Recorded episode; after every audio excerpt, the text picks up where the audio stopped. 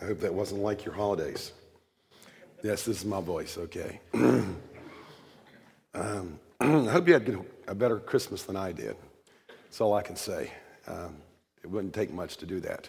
Um, we traveled 2,000 miles over the last two weeks, driving in cars to visit kids.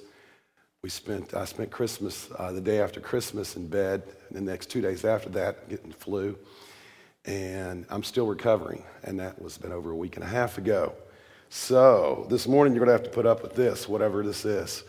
And uh, uh the other things, in case you ask, uh, yeah, it was all right. Um, yeah, no, it wasn't all right. Christmas was not all right at all. It was, it was chaos. It wasn't quite as chaotic as that. And I hope that your life is not as chaotic as that. But uh, we're going to be talking about that the next four weeks. But for me, Christmas was uh, Christmas, the day after Christmas. We traveled to Roanoke, Virginia, after traveling to Knoxville, Tennessee, to visit our kids. And uh, when we got there, uh, the first time in uh, seven years, we figured out that all of my sisters, all three of them, just the three of them, their kids and their kids' kids were all there in my mom and dad's house, all 31 of us. And um, my mom and dad's house is a small ranch, kind of like mine. It's not made for 31 people, by the way. And, uh, and we spent that the day I got sick, by the way. And uh, then we all got sick, and my mom and dad are sick, and my dad has, has pneumonia now. So, other than that, it was a great Christmas, and uh, glad to be back, and uh, glad to speak, be speaking. I was kind of fear and trembling this morning, not knowing if I was even going to have a voice. And I'll guarantee you, I will not exit greet this morning, okay? No shaking hands, no, none of that stuff. Uh, I'll stay away from you if you'll stay away from me. So um, we'll, we'll see each other again next week and shake hands and do stuff like that, okay? Okay.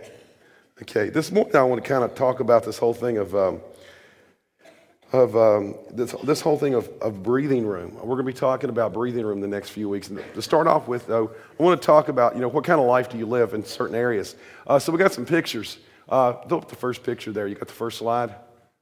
Is it up? Oh, it's up there already. Okay. Okay, some of you, I'm to have some contrast here, and don't raise your hand because you'll embarrass yourself. Um, uh, does that look more like your home office, or does this look like more like your home office? The next picture. Go to the next one. Yeah. Does that look more like it? I had some really bad ones. That's not really bad. That's kind of mediocre, okay? Okay, or does this go to the next slide? Does this, this more like look like your, the place you live? Or does this look like the place you live?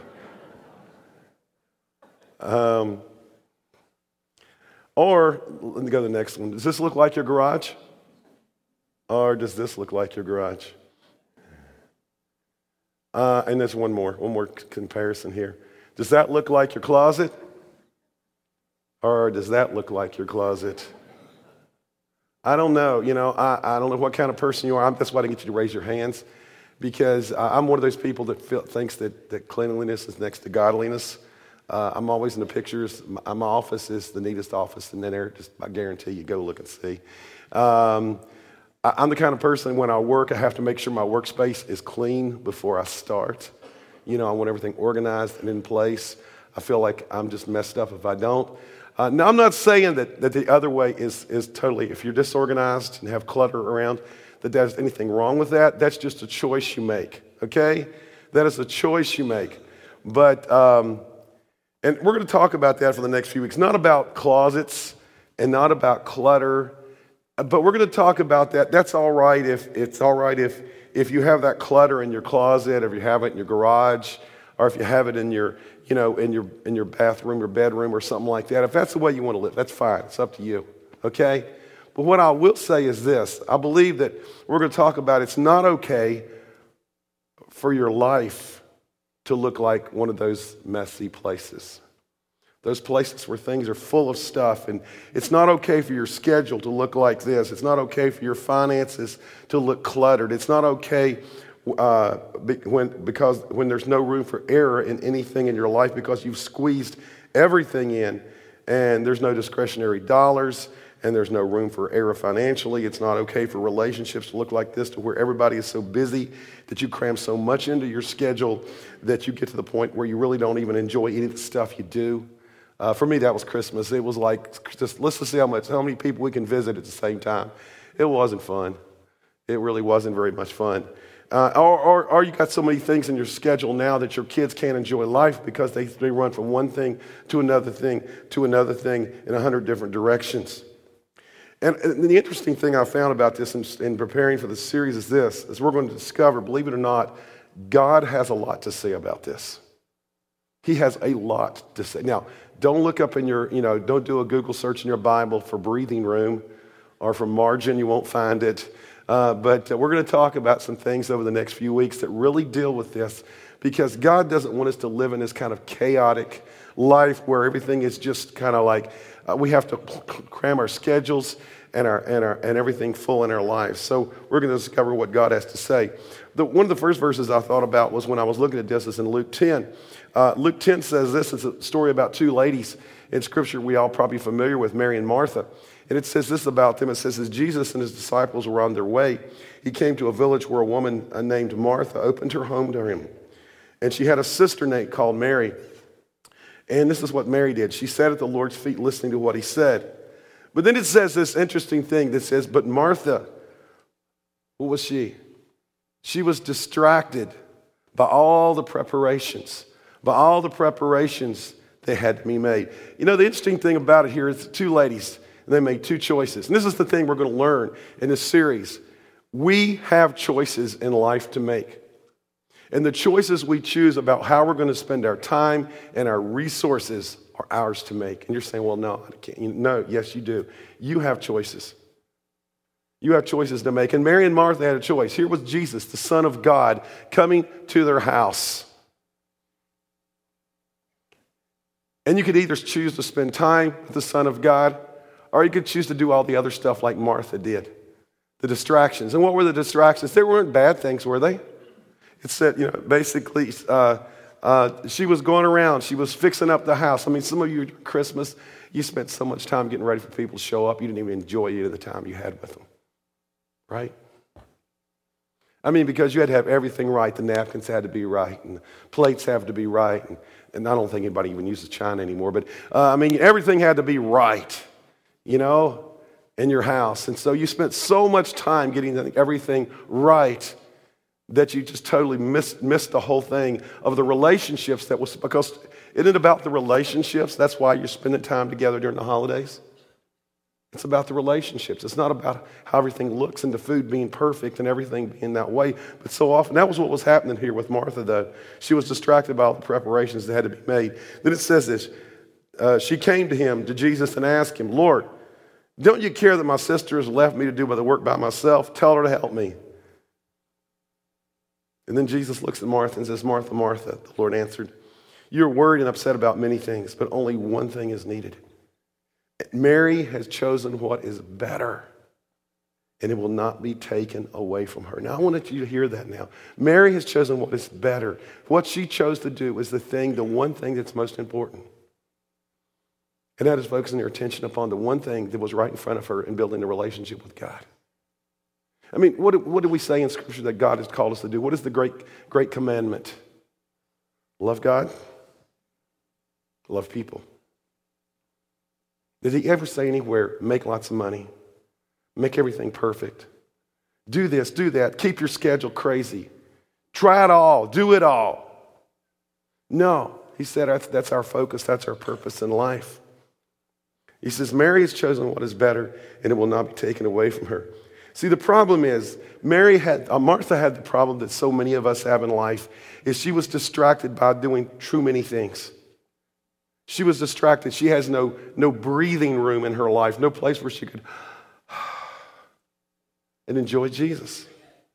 She missed out on the greatest opportunity that any of us could ever have, I mean, face to face with Jesus, because she didn't understand what was important. See, breathing room is this breathing room is is, is, is the fact that you don't have to drive 80 miles per hour everywhere because you get to places early. Sunday morning at Great Oaks. That doesn't happen very often, does it? Uh, breathing room is that you actually have time to talk to people in your family. Breathing room is you have dinner around the table on a regular basis. Breathing room is there's actually money at the end of the month let me say that real slow so you understand what I just said. Breathing room is when you have money at the end of the month. Okay? Breathing room is, all, is you actually enjoy all the things you're doing because you're not doing all the things you could do and you're not doing all the things that everybody else is doing. Breathing room is, is being able to show up in a small group and concentrate on what you're talking about and the relationships that are there because you're not distracted by all the things that have not gotten done. Breathing room is being able to come to church and to actually focus your attention because you're not distracted and thinking about what you got to do this afternoon or tomorrow or the next day. Breathing room is being able to pray and actually focus on what you're praying about because your mind isn't so distracted by all the things that have jammed into your schedule and the things that are waiting to be done. Life is better with breathing room.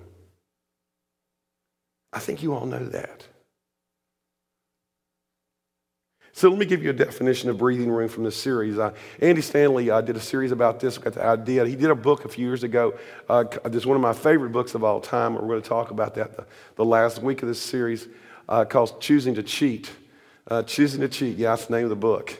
Uh, but it's about the whole thing of how do we, we're always choosing to cheat something in our life. And what are you going to choose to cheat? Uh, is it going to be the right things like Mar- Mary did or the wrong things like Martha did? Are you going, what are you going to choose? Breathing room is this the space between our current pace and our limits. The space between our current pace and our limits. Um, Breathing room is a space, the distance between our current pace financially, our, our, current pace with our schedule, or our current pace relationally. The sort of three areas we want to talk about over the next few weeks. These are the three areas we want to camp out on. Breathing room is the space between our current pace, how hard charging, uh, how much money we're spending, how well we're relating, and our limits. That's the place where we get to where we just feel stressed to the max. And that's not where God wants us to be. The problem is in our attempt to get the most out of life, so often we lose, we lose control of our life.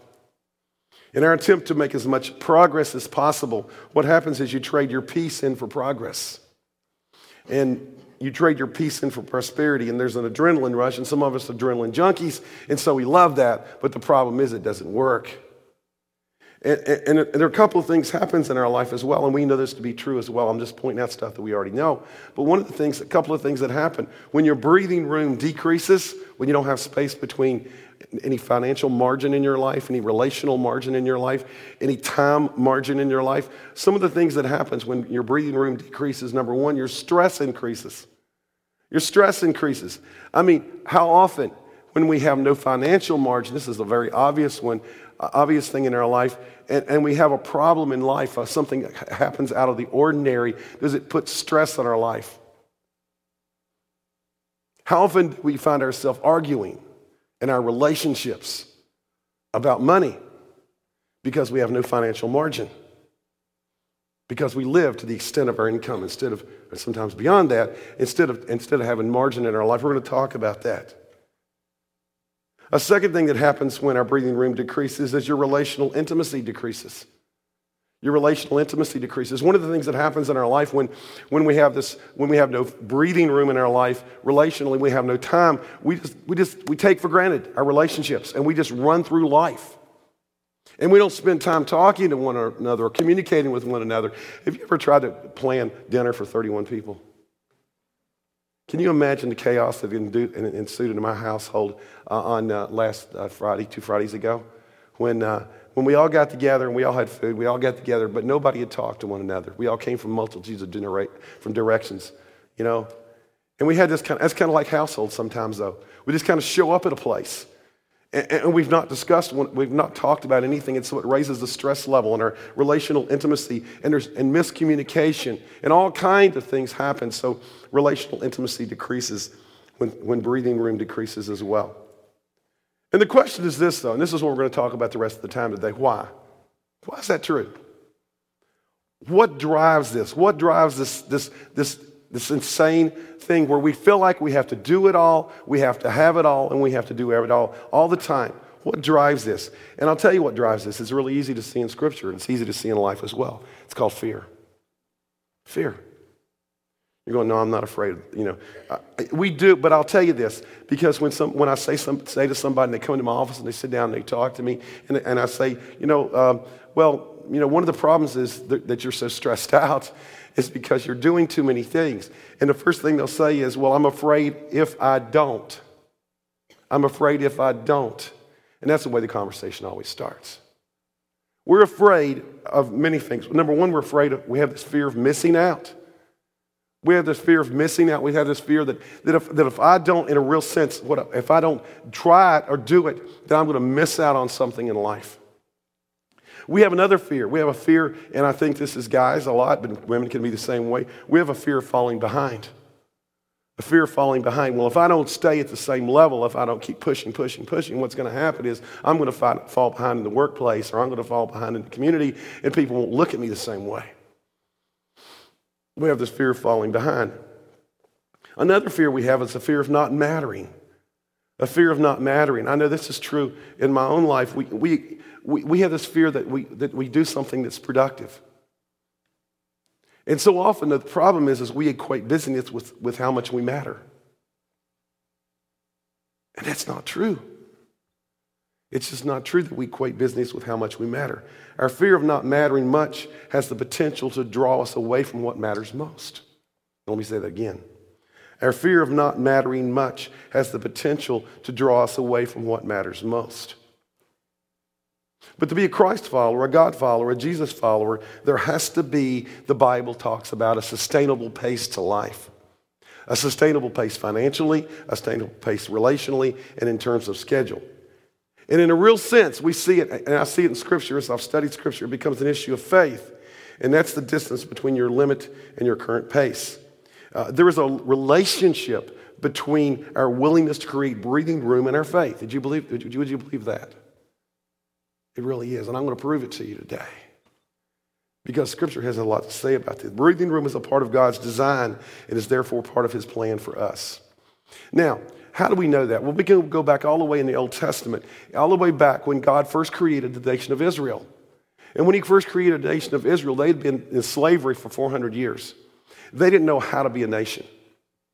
They literally didn't. They, and they lived in a day, remember, in that day, it's something we don't relate to well. They lived in a day of pre refrigeration. They lived in a day when, when you had to work all the time just to survive. That was, I mean, if you didn't, if you didn't work and, and, you know, I mean, how many of us every day have to get up and go uh, milk the cows and, and, uh, and pick up eggs? Not too many of us, you know. It's part of our daily routine. How many of you had to build your own house? Uh, how many of you have to constantly go gather the firewood and you know do that all the time in our house? We don't have to do those type of things in our house. But the reality is that's the kind of culture this was when Jesus is addressing this. And so when Jesus established the nation of Israel, uh, he instituted some laws designed to create space in their lives. So here they were, and, and they go, uh, and they go, and they begin the journey with Jesus and God, and God is, I mean, with God, and God begins the, the process of creating some laws for them. And one of the coolest things was, is one, you know, we know the top ten laws, right? They're called the Ten Commandments. And one of the very first laws that he created along with the laws of how you relate to one another is what? What's one of the that deals with, with creating space in your life? It's called the Sabbath. It's called the Sabbath. And the reason he was creating these laws, what was God creating these laws? To be harsh? No. He was creating laws so they would learn to trust him. They would learn to trust him. And so, you know, I, I don't know about you, but I love a God who one of the very first things he tells me is you need to take a day off. You're going like, well, we live in a culture where we have, well, we were Americans, you know, we get Friday, I mean, Saturday, Saturday and Sunday off, you know. Well, this is not the culture that we're talking about here, okay? You got to understand the purpose and the intent of what he was talking about here. Jesus, matter of fact, said the Sabbath was made for man. So when God creates the laws, one of the first laws he creates, along with the Big Ten and a lot of other ones, is the Sabbath. Command, command them to take a day off. And once again, realize in a world when there was no refrigeration, this was risky. You could starve if you did not work every day. You could be, you could be in trouble if you did not work every day. But what he said for them to do is he says at, at, at the end of, end of one day, I want you at the end of the day when the sun sets, I want you to take a Sabbath, a day where from then until the sun rises and the sets, and the very next day, I want you to take that 24 hour period off and I want you to do no work. And they're probably really going like, but, but, but. And he was going like, hey, trust me. Just trust me. Because I'm your God. And I want you to learn to trust me. It was a day of not getting things done. Now, the Sabbath, I have to admit to you, the Sabbath is, is hard for some of us. I have to admit that, that for many of us, many of you, Sunday is your Sabbath, is your day of not working, doing things. I, over the years, it's real easy as a pastor just to kind of like, oh, yeah, well, I'm, you know, God called me to do something else, you know, on that day. But the problem is, is that I've been sometimes good at taking a Sabbath and sometimes not good at taking a Sabbath. Let me tell you when I've not been good at taking a Sabbath. It's when I don't trust God. Because every time it says, God, you know, the Sabbath was about don't do anything in this period of time, and I'll fill in the gap. Trust me. So God first talked, talked about it in Scripture, and He makes the laws. He gives the law of the Sabbath. He says, hey guys, it's important for you to trust me and take a period of time off to rest and to review and to renew your lives. A second, uh, a second command that He gave, and this is not, this is not believe me, um, I'm not going to be talking about giving today or next week or the week after, but it's the tithe principle. The tithe, in, in that, when He told them, He commanded them to, to tithe uh, a financial, uh, a, a, certain amount in their, in their lives. And, and once again, they didn't have banks in this culture. So they didn't put the money away in the bank. Literally, what they did with the tithe principle was that he was telling them, he says, What I want you to do is trust me in regard to your resources, not only in regard to your time. And what I want you to do is, I want you to put aside uh, 10% or some, some parts, 20% of your income and put it in a jar, in a sense. And the purpose of this is to, is to support the religious institutions and the giving to the poor and all the things they're to do. I want you to do that. And so, literally, in the home of every Jewish person, there would be a place where they would actually take their money, 10% or 20% of what they had, and they would place it in a, place it in a jar. And what they would do, they'd have it right there in front of them. And it was a visible sign of them trusting God and having financial margin in their life. They realized that whatever came in was not what was not what's supposed to go out. He said, I need you to have this kind of margin in your life. You need to live with financial margin. We're going to talk about that in a couple weeks. This whole thing of living with financial margin in our life. And then there was a third, there was a third law. That, this is a law. There's many other laws as well, but I was looking in the looking in the Old Testament looking at how God established some things and what He talked about. And this was an interesting because this is not something you probably know about, or if you do, you probably don't know a lot about it because I had to study up on it myself. And this was there was another law He did called the law of gleanings, the law of gleanings, G L E A N I N G, gleaning.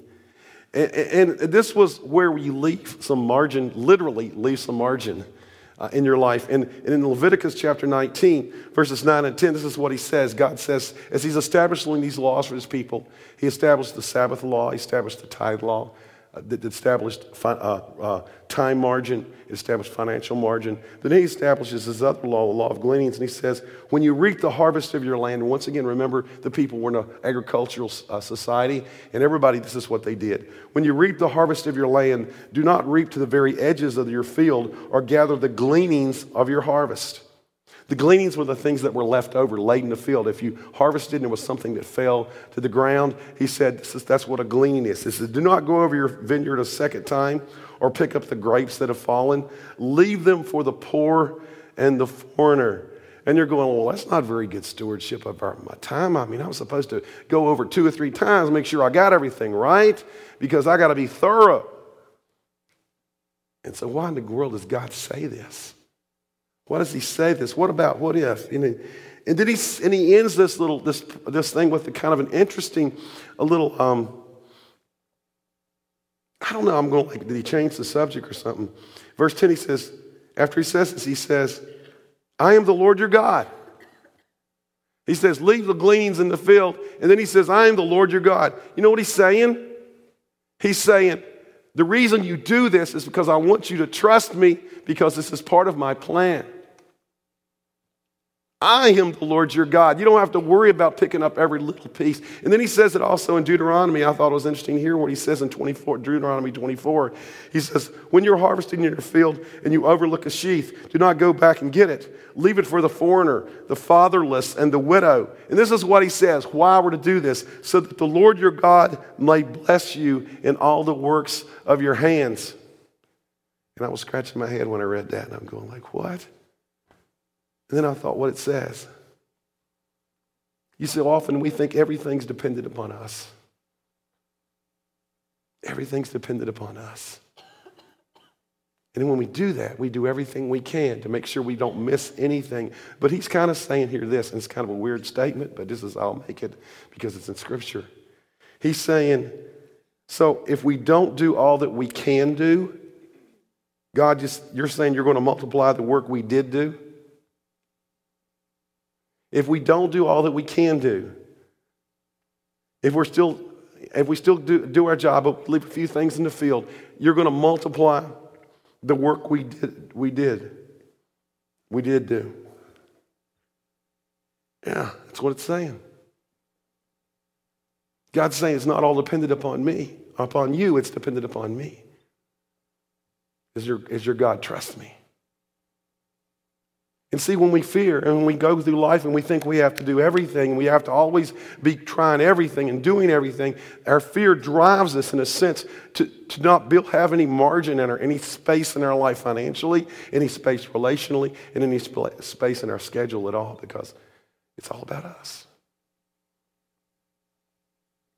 And then we fast forward to the New Testament. Jesus comes along and communicates the same thing. He really does. He doesn't say it the same way, but communicates the same thing.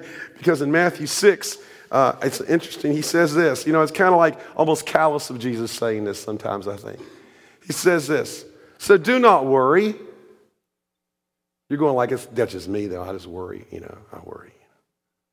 But he says, So do not worry. Do not be afraid, saying, What shall we eat, or what shall we drink, or what shall we wear?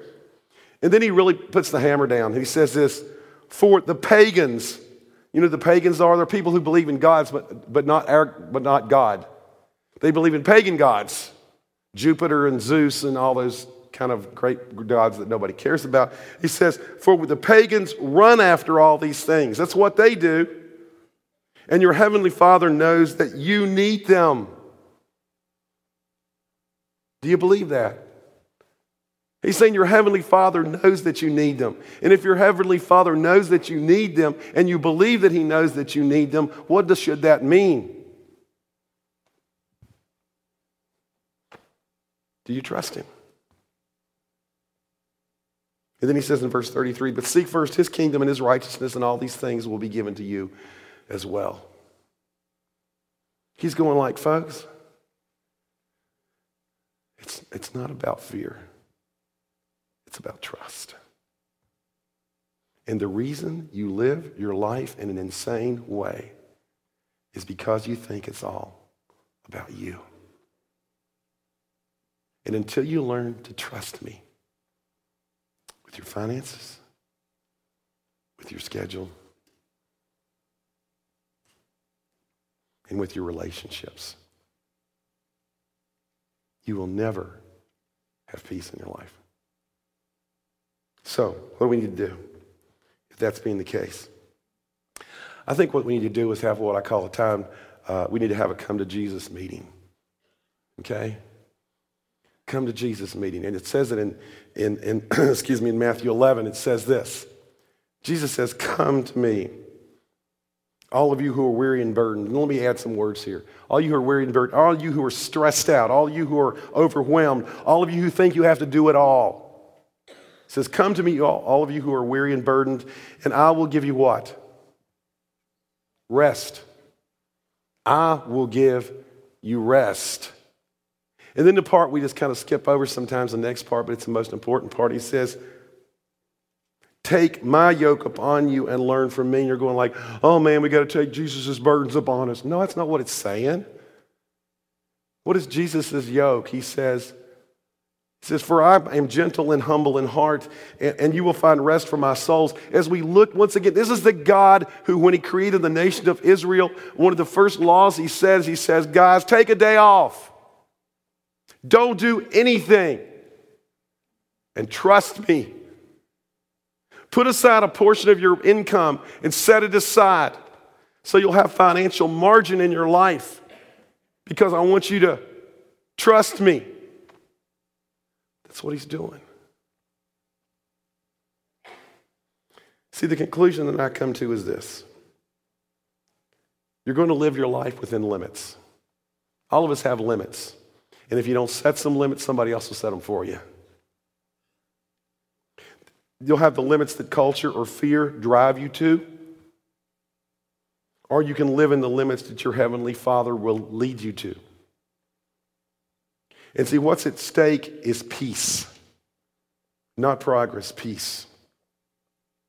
I mean, when I confront people so often, they always make excuses like, well, I have to live like this, or I have to live, I, I don't have the luxury of margin, or it's in the nature of what I do. And I would ask you this Are you willing to look at what drives your fears and confront those fears? Because it's fears that's driving you to say that I have to live because God did not design you to live with no margin in your life. Because I'll tell you what happens when you discover margin. There's a health scare, or a tragedy at home, or a bump in the marriage, and suddenly there's time because you spend time because you all of a sudden realize I need to. And I cannot tell you how many people, how many guys have come to me and talked to me and said, Pastor, I, I, cannot tell you, you know, for years I've neglected my marriage and now it's going down the tubes. And what I wish that I had, I'm trying to spend the time now necessary, but I wish I'd spent that time a long time ago. Or people come to the end of their, of their, finances and they say, I wish that I had lived my life differently and I'd had margin built into my life so when I get to a tragedy in life, something that happens in life, that I don't have to live this way.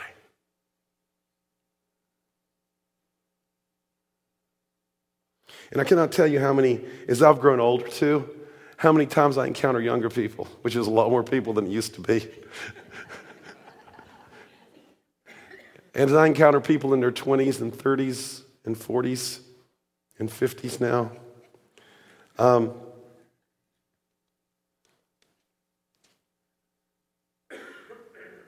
and as I've seen people who've grown older who, who talk to me, you know, so for instance, you grow older, you talk to more people about your, your age, and you're going like, I wish, I wish. About how many wish that they could, if we could go back and live our 20s or our 30s again, how we would do life differently. How many people wish that they had not traded their health or their relationships for peace? Wish they'd traded for peace, not just progress.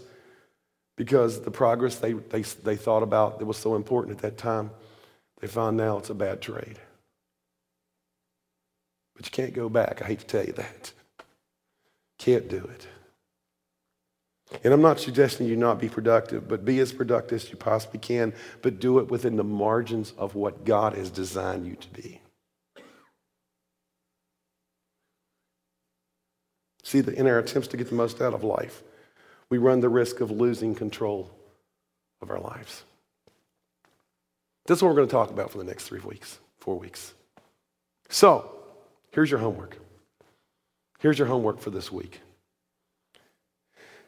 Where do you need some breathing room?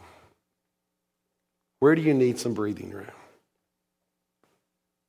Relationally, financially, schedule wise.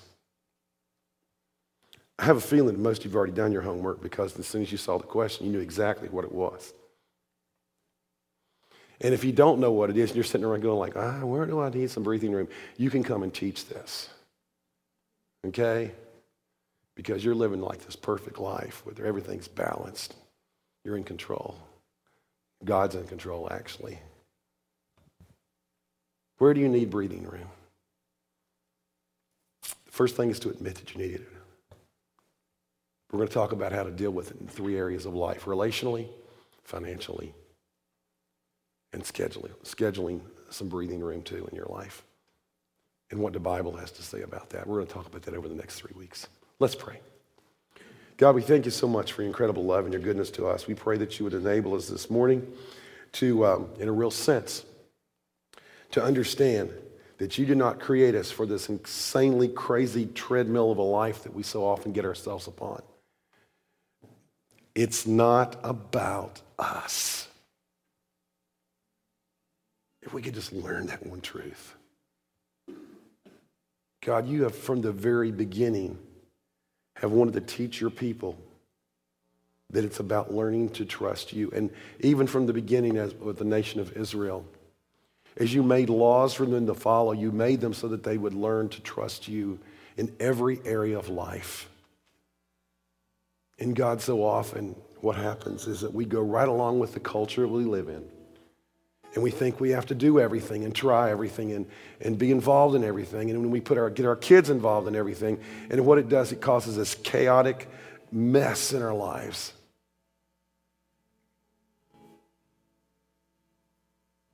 And we never enjoy life. We have more resources